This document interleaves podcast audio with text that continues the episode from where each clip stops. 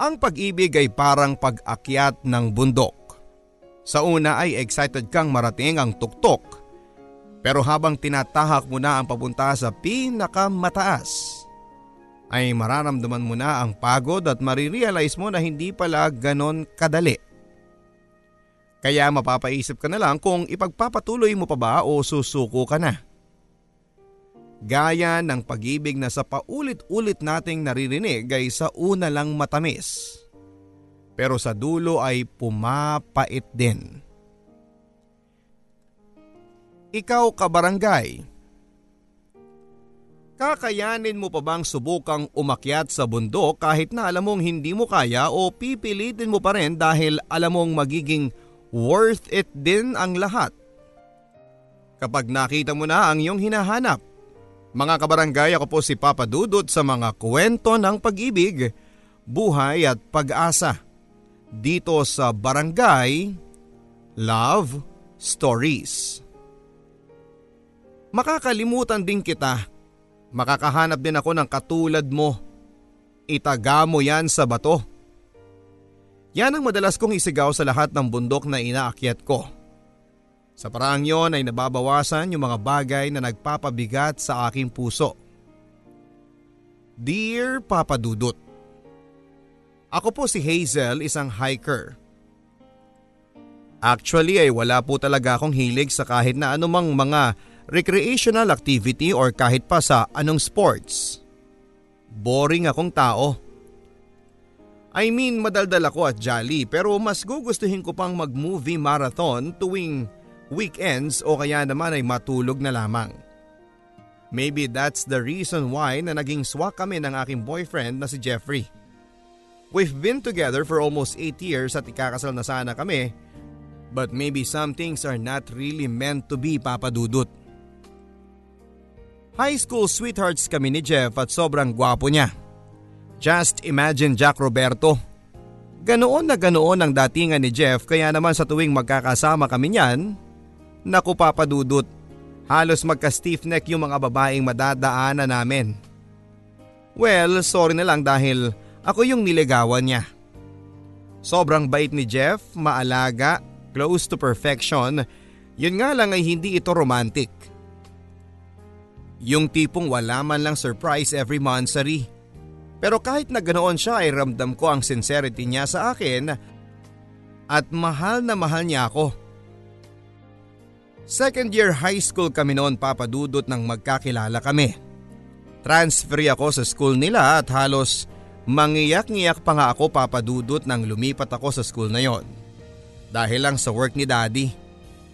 Iniwan ko yung mga friends ko dati sa dati kong school at nagtatampo nga ako kay daddy noon pero wala naman akong nagawa. Si Jeff ang unang nag-approach sa akin, mag-isa lamang kasi ako noon sa pinakadulong upuan habang yung iba naming classmates ay nagkwekwentuhan sa kung ano nga ba ang ginawa nila noong bakasyon. Ako naman ay nagsulat lang sa notebook. Random thoughts na i-GM ko mamaya sa mga friends ko. Tapos ay lumapit siya sa akin. Hi! Ang sabi nito na nakangiti noong una papadudot. Ayaw kong pansinin si Jeff kasi mukha siyang loko-loko. Kasi kanina lang ay ang ingay-ingay niyang nakikipagkwentuhan tapos ay bigla na lang lalapit. I'm Jeff, bagong mukha ka dito ah. Halika dun sa harapan para makilala mo yung ibang classmates natin. Ang sabi niya sa akin. Um, hindi okay lang ako. Ang sabi ko naman sa kanya. Medyo nahihiya kasi ako noon papadudot. Tara na, para makapag-adjust ka kaagad at saka mabait silang lahat. I got you. Ang sabi nito sabay pakyut sa akin. Sobrang nayabangan ako sa kanya noon papadudot. Ang sabi ko pa nga sa sarili ko ay hinding hindi ako magpapadala sa pambobola ng lalaking ito. Pero masyado ko pala siyang hinusgahan dahil lahat ng akala ko sa kanya ay hindi pala totoo. And because of Jeff ay nakapag-adjust kagad ako sa school. Ewan ko ba pero siguro, siguro dahil crush ko na siya. Maaga akong nagising papadudot para mag-ayos dahil yun nga eh, naging crush ko na si Jeff. Ang saya kasing pumasok sa umaga tapos alam mong makikita mo yung crush mo. Kaya naman nag-aral din ako mabuti para hindi naman ako mapahiya kay Jeff. Ewan ko ba sa lalaking yon? Lagi akong sinasamahan sa tuwing may pupuntahan ako, eh sa school library lang naman ang punta ko o computer shop. Pero para siyang bodyguard na nakabuntot sa akin. Feeling ko tuloy ay ang ganda-ganda ko. Kaya naman yung iba naming classmate ay nagtataka, nagtataka na sa amin ni Jeff kung ano nga ba ang meron sa aming dalawa. Pero ang lagi kong sinasagot ay we're friends. Hindi naman sa pagiging showbiz pero friends lang talaga kami. Siguro ay nature ni Jeff ang pagiging sweet sa babae at saka ako pa ba? Matalino kaya ito. Kaya hindi talaga ako magpapauto sa mga lalaking ganyan. Pero habang tumatagal ay parang kinakain ko na ang lahat ng sinasabi ko. Unti-unti ay nahuhulog ako sa patibong ni Jeff. I feel so special every time nakasama ko siya. And maybe that's the reason why kung bakit ako nahulog ng tuluyan sa kanya. But I'm not asking for anything in return Papa Dudut. Masaya ako at kontento sa kung ano man ang meron sa aming dalawa. Pero isang araw ay bigla ko na lamang nakita si Jeff na may kasamang ibang babae. Babaeng alam ko naman na mas maganda sa akin, mas higit sa akin at parang kinukurot yung puso ko noong nakita ko silang masaya papadudot. Nagtatawanan pa. Bagay nga sila papadudot. Well, masaya naman ako para sa kanya. At sino ba naman ako para magselos? Kaibigan lamang naman ako ni Jeff. Halos isang linggo na akong umiwas kay Jeff at sumama ako sa choir para naman malibang ako at makakilala ng ibang mga kaibigan at nang sa ganun ay makalimot ako sa nararamdaman ko para kay Jeff. Unti-unti ay hindi ko na masyadong hinahanap-hanap si Jeff pero lagi kong naririnig sa mga kaklase ko na lagi akong hinahanap ni Jeff. Nakikita ko nga siya na laging nakatingin sa akin pero hindi ko siya pinapansin kasi nga ayoko na baka magalit ang girlfriend niya sa akin. Kailangan alam ko din kung saan ang lugar ko bilang kaibigan lamang niya. Masaya na ako sa kung saan ako. Isang choir member. May practice after dismissal at marami akong naging kaibigan. Pero yung nararamdaman ko para kay Jeff ay andito lang at nakatago pa rin. Hanggang sa isang araw ay nakita ko siya. Binilisan ko ang aking paglalakad para hindi niya ako mahabol. Pero nakita ko siyang papunta sa direksyon ko at lumakas ang pintig ng puso ko. Hazel, hintayin mo naman ako. Ah, uh, sorry Jeff, may practice pa kasi kami eh. Baka malate ako. Please, may gusto lang sana akong tanungin sa iyo eh. Ang sabi niya. Hay nako, kahit kailan talaga napakakulit mo. Ano ba kasi yun Jeff? Iniiwasan mo ba ako? Ha? Parang baliw to. Hindi ah, bakit naman kita iiwasan? Dahil ba kay Honey? Ah, Honey pala ang terms of endearment ninyo. Wow, congratulations! Ay nako, nakakatawa ka talaga Hazel. Si Honey yun, yung lagi kong kasama sa kabilang section. Pinsang ko at Honey ang pangalan niya. But wait, Nagsiselos ka ba? Ito ba ang rason kung bakit mo ko iniiwasan? Uy hindi ah, anong iwas-iwas ang sinasabi mo dyan? Busy lang talaga ako. Hazel, alam mo kasi gusto kita. Kung ano-ano yung sinasabi mo dyan, mauna na nga ako sa iyo Jeff. Hazel, totoo. Gusto kitang ligawan. Kunwari ay hindi ko narinig dahil umalis na ako papadudot. Pero sa lakas ba naman ng pagkakasabi niya, narinig ko yon. Tumagos pa nga hanggang sa aking puso. Oh my gosh! Kinikilig ako papadudot. Totoo ba itong nangyayari? Yung heartthrob ng school namin, ako ang bet. Sobrang nakakakilig talaga. Hindi lang ako ang niligawan ni Jeff dahil alam niya na stricto ang aking mga magulang. Minabuti niyang magpunta sa aming bahay at sa kanila na mismo magpaalam. Ang sabi ko sa kanya ay wag munang ituloy dahil baka mapagalitan lamang kami pareho. Pero mapilit siya. Sincere daw siya sa akin at gusto niyang ipakita sa aking mga magulang bagay na sobra kong hinangaan sa kanya. Tinutuon niya papadudot ang kanyang sinasabi. Pumunta siya sa bahay at nadatnan niya akong naglilinis. Sabado noon at naka-day off si Papa. Magandang umaga po sa inyo sir ma'am. Ang bungad niya. Hi Hazel. Ang bati naman niya sa akin. Ngumiti ako. Ah, uh, uh, me, di, si Jeff pala. Ang sabi ko sa aking mga magulang. Tumingin sila sa akin. Si mami ay pinaupo si Jeff habang si daddy naman ang siyang humarap kay Jeff. Hazel, halika nga dito. Ang tawag ni daddy sa akin. Sa tono pa lang ng kanyang pagsasalita papadudot ay alam kong nadismaya siya sa akin. Alam ko naman kasing sinabihan niya ako tungkol sa mga ganitong bagay na hindi muna dapat sineseryoso at mas mahalagang unahin ang pag-aaral. Umupo ako sa tabi ni Jeff.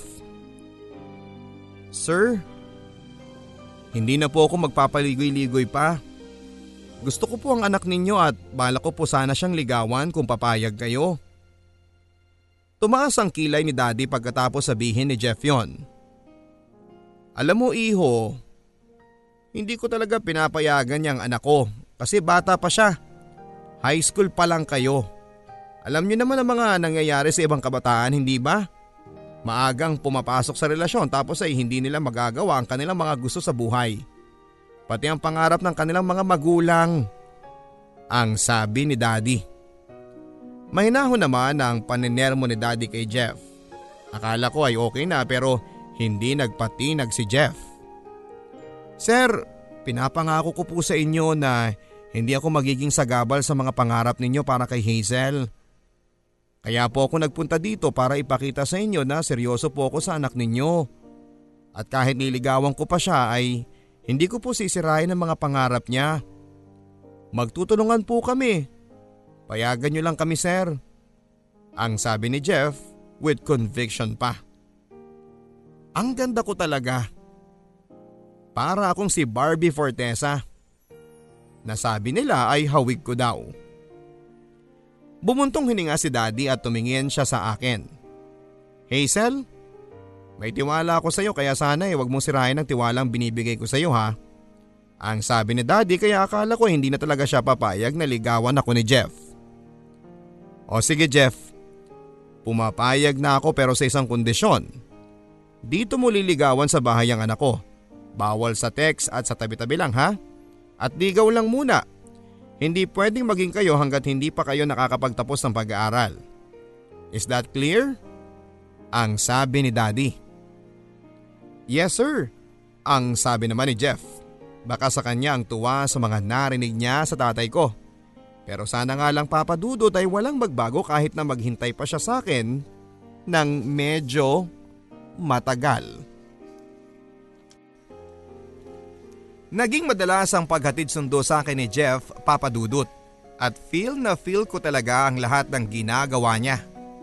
Yung pakiramdam na sa tuwing tinititigan niya ako ay para akong matutunaw. Yung parang ang ganda-ganda ko.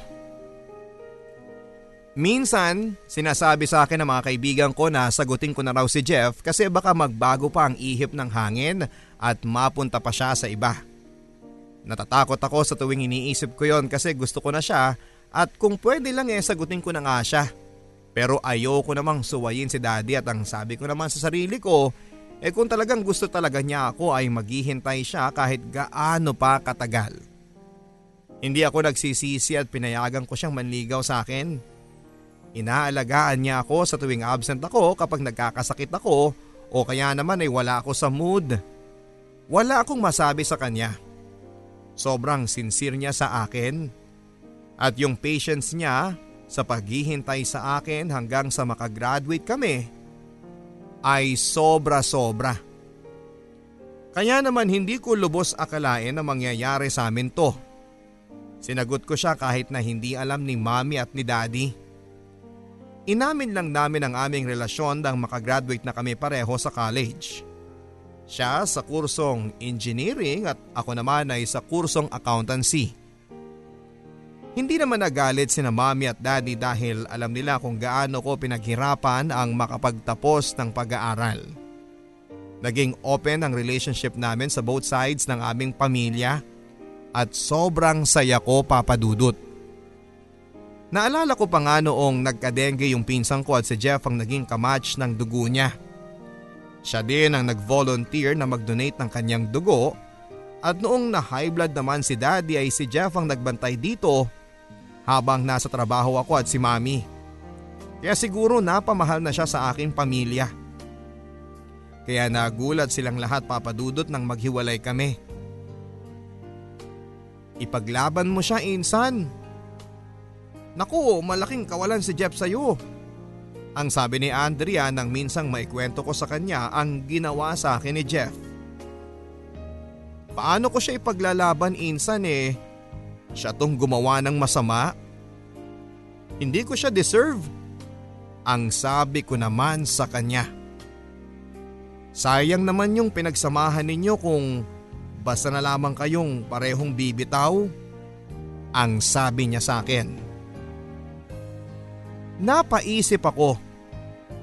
Marahil ay tama siya na sayang ang walong taong pagsasama namin pero hindi ito ang unang beses na ginawa ni Jeff ito. Paulit-ulit.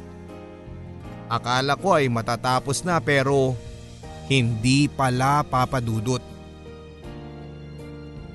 Sana, inisip din niya yung ginawa niya sa akin.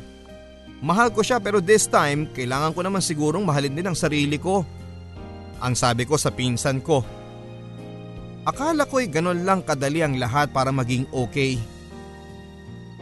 Pinilit ko papadudot pero mahirap pala talaga.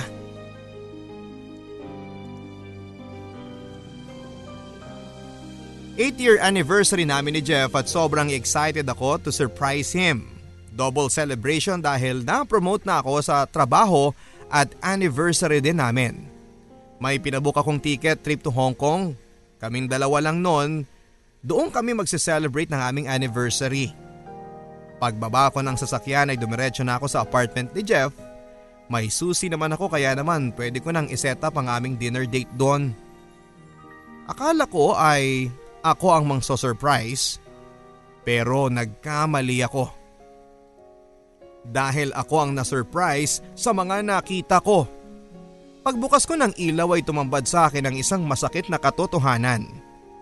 Si Jeff kasama ang babaeng sumira ng relasyon namin. Babe, anong ginagawa mo dito? Hindi ba may usapan tayo na magkikita? Hindi ba ako ang dapat magtanong sa iyo niyan? Anong ginagawa mo kasama ng babaeng yan? Umiiyak na sabi ko. Babe, let me explain. Kalma ka lang. Eh loko-loko ka pala eh. Pinapakalma mo ako kasi ayaw mo ako magskandalo dito sa babaeng yan? Babe naman, nabigla lang ako but it's nothing. Tigil-tigilan mo ako sa pagtawag ng babe ha? At anong nabigla? So nabigla kang natumba tapos sinalukan niyang babaeng yan sakto sa labi niya? Yung totoo Jeff, wag mo naman akong ginagawang tanga. I'm sorry babe, pero wala kaming relasyon. Magkaibigan lang kami. Please naman, wag ka naman ganyan. Pag-usapan natin to. Sabi mo Jeff, sabi mo hindi mo na uulitin. Pero ginawa mo pa rin. Ginawa mo pa rin. Ibang iba ka na. Sorry Hazel. Please, patawarin mo naman ako. Hindi na mauulit. Bingin-bingin na ako sa puro sorry ni Jeff, papadudot. Hindi lang ito ang unang beses na ginawa niya sa akin yan. Actually, this is the third time pero patuloy ko pa rin siyang pinapatawa dahil mahal ko siya. Pero pagod na ako. Kahit sabihin nilang sayang ang lahat, pagod na akong patawarin siya. At pagod na rin ako nasaktan ang sarili ko. Patuloy na nanuyo si Jeff sa akin papadudot. Pumupunta siya sa bahay pero hanggang gate lang siya dahil hindi ko na siya pinapapasok. Ayokong malaman nila mami at daddy ang nangyari dahil sigurado ako na sila ang unang mas maaapektuhan. Pinili kong itago na lang ang lahat sa kanila pero may mga tao pa rin na nagtatanong kung anong nangyari at kung bakit hindi na raw nila kami nakikita ni Jeff na magkasama. Lalo na ang mga high school friends namin. Hala, sobrang sayang naman yung nangyari sa inyo. Kayo kaya yung love team namin noon. Ang sabi sa akin ni Charmaine. Kaklase namin dati. Pero siguro masayang kung pinagpatuloy ko pa Sayang yung oras kong ilalaan sa katulad niya. Ang sagot ko naman sa kanya. Kung sa bagay, maganda ka naman classmate. Sigurado akong merong lalaking darating at tutulungan kang makalimutan si Jeff. Ang payo naman niya. Sana nga. Ang maikling sagot ko sabay buntong hininga. Think positive. By the way, may alam akong pwede nating puntahan. Ano? Kaya mo bang sumama sa amin? Mag-hiking tayo. Ang sabi niya sa akin. Hindi man lang ako interesado nung sinabi na Charmaine yon eh wala naman talaga akong kahilig-hilig sa mga ganyan. Ayoko, manonood lang ako ng movie sa bahay. Ang sabi ko sa kanya. Hay nako ang OA mo naman. Sige na, sumama ka na sa amin. Promise, mag enjoy ka. At kapag nasa tuktok na ng bundok, makakalimutan mo lahat ng problema mo. Napaisip ako papadudot. Baka kasi mapagod lang ako tapos ay sumuko ka agad. Mahirap talaga kasi ang umakyat. Pagod, tapos gutom ang kalaban mo. Pero baka pwede ko namang subukan this time. Baka matulungan ako nitong mag-move on kay Jeff. Hindi nga nagtagal ay nakumbinsi din ako ni Charmaine na sumama sa kanilang grupo. Hinanda ko ang aking sarili. Nagpa-medical para fit talagang umakyat ng bundok and thank God dahil okay naman ang lahat ng resulta at pwede kong i-conquer ang aking takot. First time ko sa buhay ko na napuno ako ng excitement. Siguro dahil ito ang unang beses na gagawin ko yon at sobrang saya kong namili ng gagamitin ko. Tulad ng makakapal na jacket, bonnet, backpack at syempre mga baon na pagkain para hindi magutom. Sinundo ko ni Charmaine sa bahay at nakipagkita sa amin sa iba naming mga kasama. Kinakabahan ako pero kailangan ko din itong gawin para sa sarili ko. Unang bundok na aking aakyatin ay ang Mount Pulag sa Benguet. Mount Pulag is Luzon's highest peak at 2,927 above sea level. Talagang todo explain ng team leader namin at pagtingin ko sa kabila eh napakarami din palang grupong aakyat ng bundok na may kanya-kanyang dahilan. Take 5 minutes ang ibig sabihin niyan ay magpahinga kayo saglit. Trail foods, yan naman yung mga pagkain na pwedeng kainin habang naglalakad. Like chocolates, jelly ace at saging, pampalakas ng stamina. Pack lunch kung may mga kasama kayo or kahit mag-isa mo lang naaakyat ng bundok. Magbaon ka ng lunch mo kasi siguradong gugutumin ka kapag nasa tuktok na tayo. Adobo ang kadalasang baunin ng mga hiker dahil ito ang hindi mabilis mapanis. At syempre, pagkaalis natin ng bundok, leave no trace. Basura mo, bitbit mo. Kailangan nating alagaan ang kalikasan para marami pa tayong bundok na mapuntahan. Kami ang magaguide sa mga first timer. Meron din tayong first aid kit na ibibigay sa inyo per team. So guys, I think we're all ready. So let's go! Ang sabi sa amin ng aming team leader at parang gusto ko na nung umatras. Natatakot ako at kinakabahan papadudot. Si Charmaine naman na inaasahan kong magiging kabady ko ay kasama pa lang jowa niya. So I guess I have to do it all alone. But not until…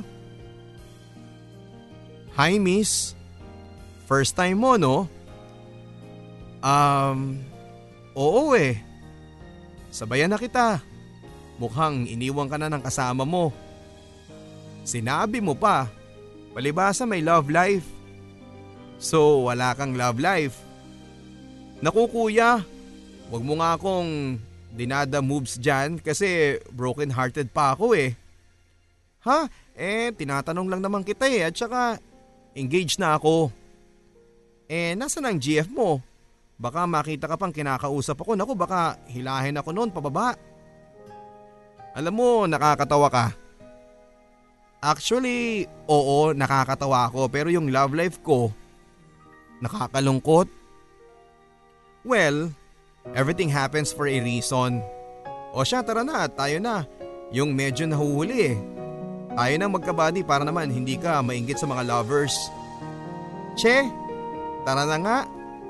Ang sabi ko sa kanya.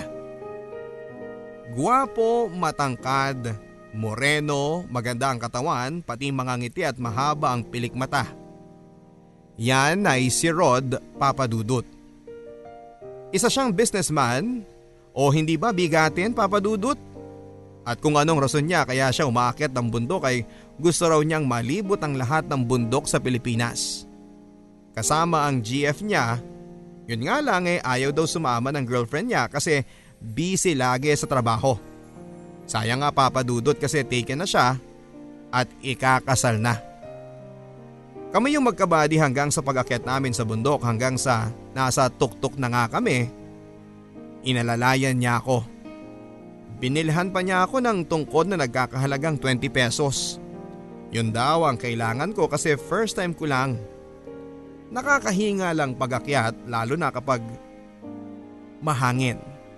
Sobrang lamig papadudot. Kaya dapat makapal na jacket talaga ang suot mo. At dapat ay malakas ang loob mo kasi feeling mo mahuhulog ka na. At pagdating namin, grabe. Napanganga na lang ako papadudot. Ang ganda ng sunrise. Kulay orange at yellow ang tingkad ng kulay ng kalangitan. Para kang nasa ibang lugar. Ang sarap pagmasdan ng araw at ang sarap isigaw lahat ng nararamdaman mo at ang ganda talaga papadudot. Yung feeling mo yabot mo na ang langit. Yung gusto mo na lang sumakay sa ulap. Perfect sa mga lovers. Pero mas perfect para sa mga single na nagmo-move on. Mabuti na lamang at inalalayan ako ni Rod hanggang sa pagakyat. Hanggang sa magstay kami doon, iisang tent ang tinulugan naming dalawa, hindi ba? Ang rupo ko papadudot pero sa paraang yon ay unti-unti kong nakalimutang wasak pala ang puso ko. Sa iisang tent na buo ang meron sa amin ni Rod at nagsimula ko siyang makilala sa halos buong magdamag naming magkasama. Sa paglubog ng araw niya sinimulang ikwento ang lahat sa akin. Habang hinahampas ng hangin ang aming mga pisngi ay nagdikit ang aming mga braso. Hindi ko alam pero para bang tinulak ako ng hangin upang isandal ang aking ulo sa balikat ni Rod. Nakita kong nagulat siya pero hinayaan lamang niya. Rinig ko ang malakas na pintig ng puso niya at tahimik ang paligid at tanging boses lamang niya ang aking naririnig. Matagal na kami ng girlfriend ko. Ten years na. Wala na akong masabi sa kanya. Napaka hardworking na tao at very caring sa family niya. Kaya naman sigurado na ako sa kanya at gusto ko siyang pakasalan. Pero sobrang sakit na malaman na hindi pala siya sigurado sa akin. hindi sigurado. Yung totoo, 10 years kayo hindi ba? Yun nga ang masakit eh. Sampung taon na kami pero hindi pa pala siya sigurado sa akin. Hindi pa pala namin kilala ang isa't isa. Niyaya ko siyang magpakasal pero tumanggi siya dahil marami pa raw siyang pangarap na gustong matupad. At hindi daw ako ang kasama doon. Ang sakit naman noon. Kaya eto, sa pangatlong pag-akit ko ng bundok ay hindi ko na siya kasama. At alam mo kung ano pang masakit? Yung lalaking kakilala niya lang months ago eh, niyaya siyang magpakasal at nagyas kaagad siya. So hindi ka totoong engage. Oo pero suot ko tong engagement ring namin. Just to remind me everything about us. Mahal ko pa siya pero kailangan ko na siguro mag-move on. Eh halos pareho lang pala tayo eh. Pero mas masaklap yung sa akin. Nakita ko mismo, not just twice but thrice. Pero sabi mo nga, everything happens for a reason.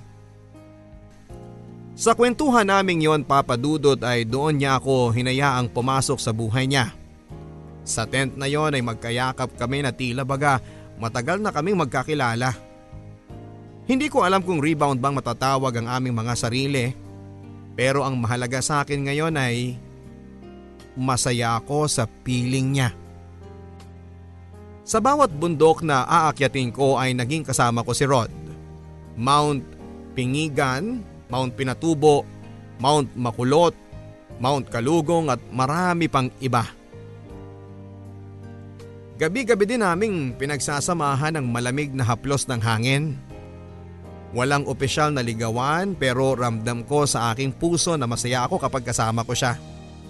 Halos limang buwan din ang nakalipas pero alam ko sa sarili ko na hindi ko pa rin talaga tuluyang nakakalimutan si Jeff o kahit na may ganap na sa aming dalawa ni Rod. Kaya naman hindi ko inaasahan papadudot ang muling pagbabalik ni Jeff sa buhay ko. Walang tao sa bahay at naiwan kong bukas ang gate. Paglabas ko ng aking kwarto ay nakita ko si Jeff. Mugtong-mugto ang mata niya. Bumagsak ang katawan at pilit niya akong niyayakap. Pero pilit din akong kumakawala sa kanya. Umiiyak siya sa akin. Hazel, nagmamakaawa ko sa iyo. Bumalik ka na sa akin.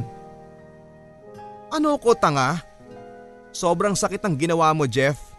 Tatlong beses pero pinatawad kita. Kasi sayang yung walong taon pero nung ginawa mo, inulit-ulit mo lang. Pero last na yun, hindi ko na uulitin. Nagpabalik-balik ako dito sa bahay ninyo pero lagi kang wala eh. Miss na miss na kita Hazel. Hindi ko kaya na mawala ka. Ayaw ko na Jeff.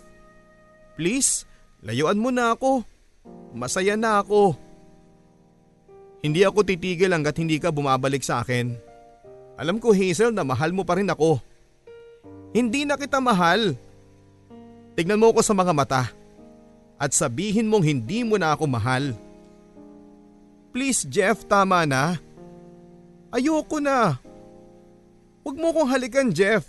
Umalis ka na. Wala akong lakas para pigilan ang mga halik ni Jeff sa akin. Mahal ko pa rin talaga siya. Kaya hinayaan ko siyang gawin kung ano man ang gusto niya.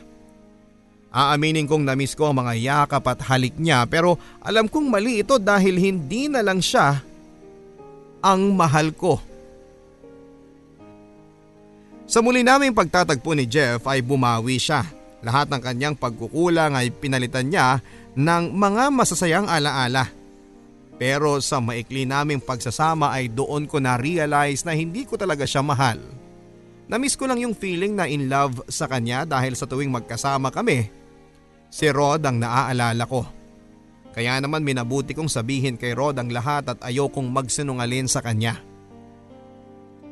Kaya naman na magpunta kami sa Mount Ulap ay nagkaroon ako ng pagkakataon para sabihin ang lahat sa kanya.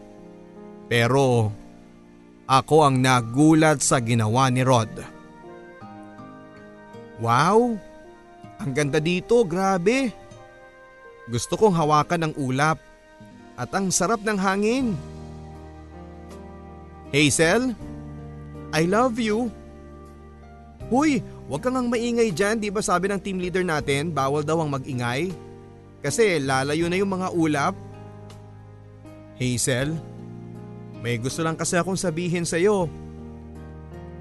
Matagal ko nang pinag-iisipan ito. Pero kailangan ko nang sabihin sa'yo. Ang dami mong alam.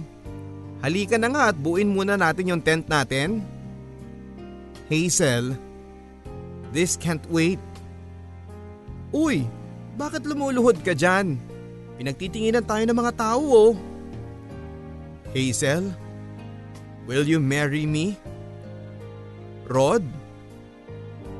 Totoo ba to? Just say yes please. Yes, Rod. I will marry you. Yes! Yes! Mahal ko si Rod, Papa Dudot at sigurado ako sa nararamdaman ko. Pero paano kung malaman niya ang tungkol sa amin ni Jeff? Hindi ko alam ang gagawin ko kaya minabuti ko munang itago ang lahat sa kanya. Kakausapin ko muna si Jeff at pagkatapos ay aayusin na namin ang kasal namin ni Rod.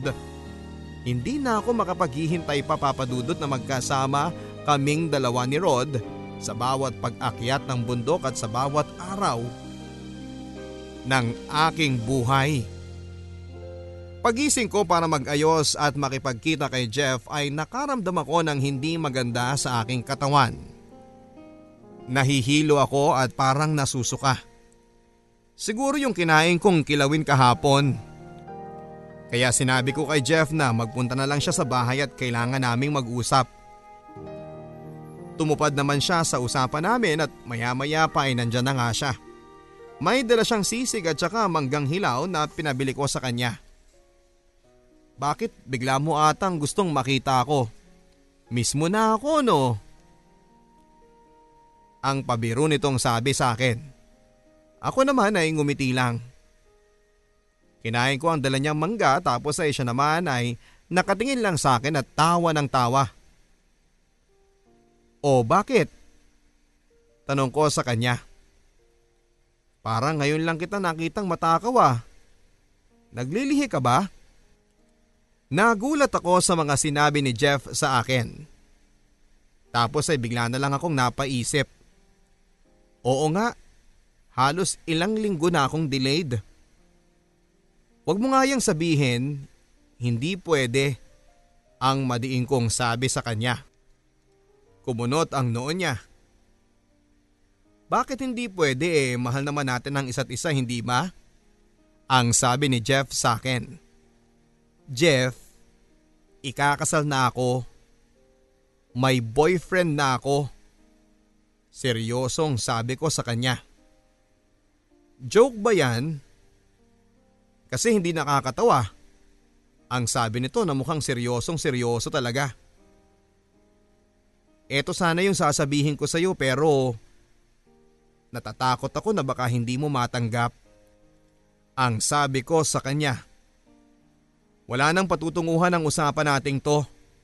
Sana sinabi mo nung una pa lang para hindi na ako umasa na pwede pang maayos ang meron sa atin. Ang sabi niya na naiiyak na. Tinawag ko siya pero hindi na ako nito nilingon pa. Malakas niyang binagsak ang gate namin at akala ko'y masisira na nga sa sobrang lakas nito. Napaiyak ako sa pag-alis ni Jeff, Papa Dudut. Paano kung buntis nga talaga ako? Hindi ako pwedeng magkamali dahil matagal kaming hindi nagkita ni Rod at halos isang buwan siyang pumunta ng Manila para tapusin ang trabaho niya. At sa buong buwan na yon ay kami ang magkasama ni Jeff. Gulong-gulong ang isipan ko papadudot at hindi ko alam ang gagawin ko. Gulong-gulo ang isipan ko papadudot. Hindi ko alam kung ano ang aking gagawin at bumili ako ng pregnancy test ng mga oras na yon. At laking gulat ko na nag-positive ako. Buntis nga ako. Paano na ang meron sa amin ni Rod? Paano na ang pangarap namin at paano na ang kasal namin kung malalaman niyang nabuntis ako ng ex ko? Ayokong maging makasarili kaya minabuti kong sabihin sa kanya ang lahat. Tuwang-tuwa ito nang makita niya ako. Pumunta kami sa pinakamahal na restaurant at doon ko inamin ang lahat sa kanya. Mahal, miss na kita ng sobra-sobra kaya tinapos ko kaagad ang mga paperworks ko. Ang sabi ko sa sekretary ko na wag muna akong gugulihin dahil 2 weeks akong nakalive para makasama ka. Ang aking mapapangasawa. Rod, may gusto sana akong sabihin sa'yo. Oh, eh bakit umiiyak ka na? Mapapatawad mo ba ako kung nagkamali ako sa'yo? Sa sobrang pagmamahal ko sa'yo, kahit na ano sigurong pagkakamali mo ay kakayanin ko. Depende na lang kung pinagpalit mo ko at sabihin hindi mo na ako mahal. Rod, kasi buntis ako. Buntis ka? Eh paano nangyari yun Hazel? Si Jeff, yung ex ko. Sorry pero sinubukan ko lang naman talaga kung mahal ko pa siya pero ikaw talaga ang mahal ko eh. Hazel naman, bakit mo naman ginawa sa akin yan? Akala ko ba okay na tayo? Na ikakasal na tayo Hazel. Matutuloy pa rin ang kasal pero kung matatanggap mo pa rin ako at ang batang dinadala ko. Akala ko kaya kitang patawarin pero kahit gaano mo pala kamahal ang isang tao, darating pa rin talaga sa point na hindi mo kayang ginawa niya. Susukuan mo na ba ako? Sorry Hazel. I love you pero sa tingin ko eh kailangan ng bata ng kanyang tunay na ama. Rod, please naman.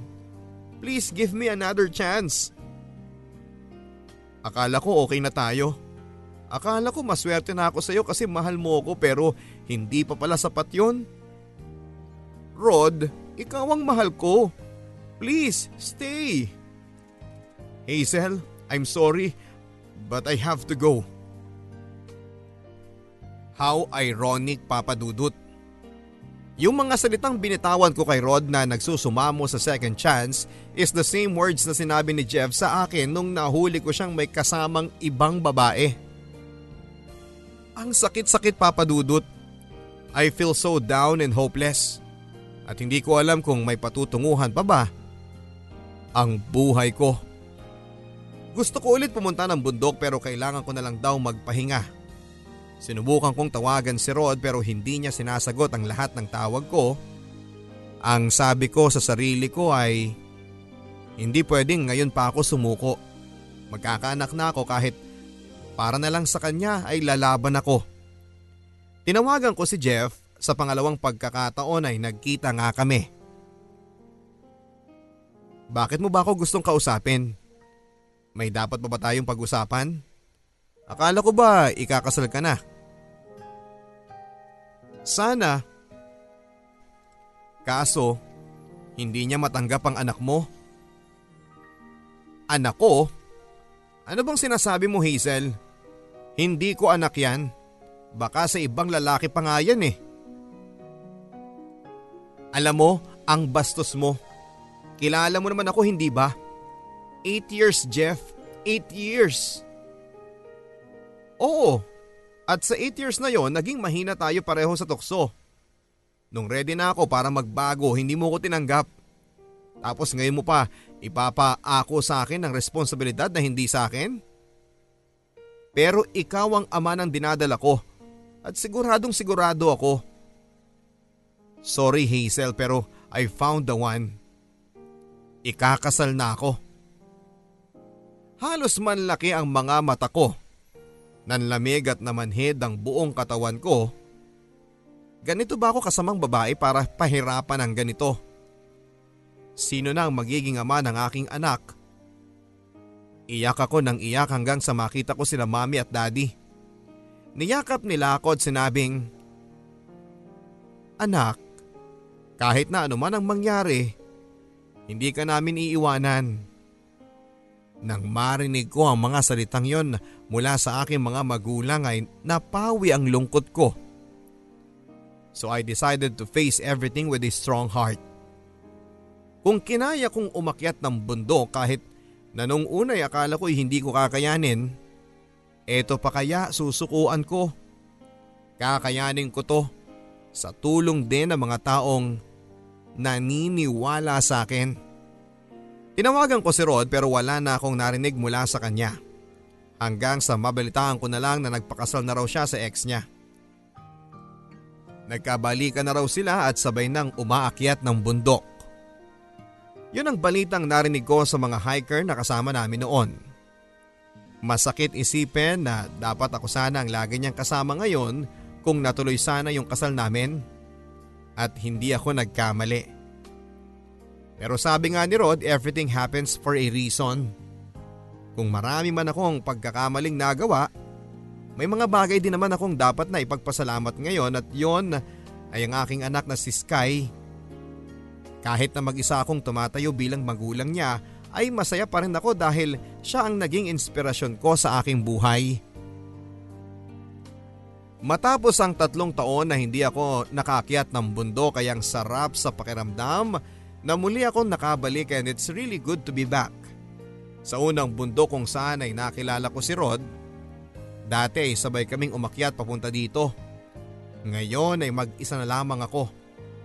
Totoo nga na mas masarap kapag may kasama ka dahil hindi mo dama ang pagod pero para sa akin ay mas masarap mag-isang umakyat ng bundok dahil the more na napagod ka, the more na mafe-feel mo na it's really worth it.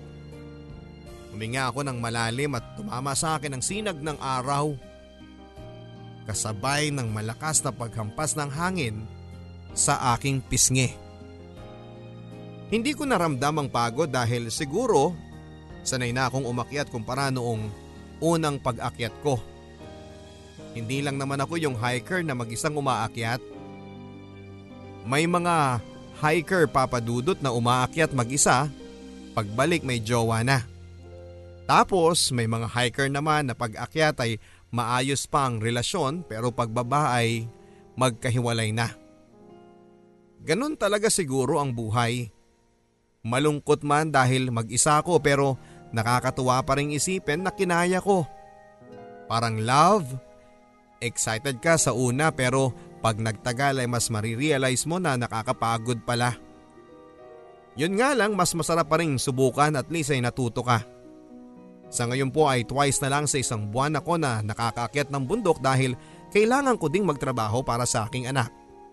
Pero kahit papaano ay nagagawa ko pa rin paglaanan nyo ng oras.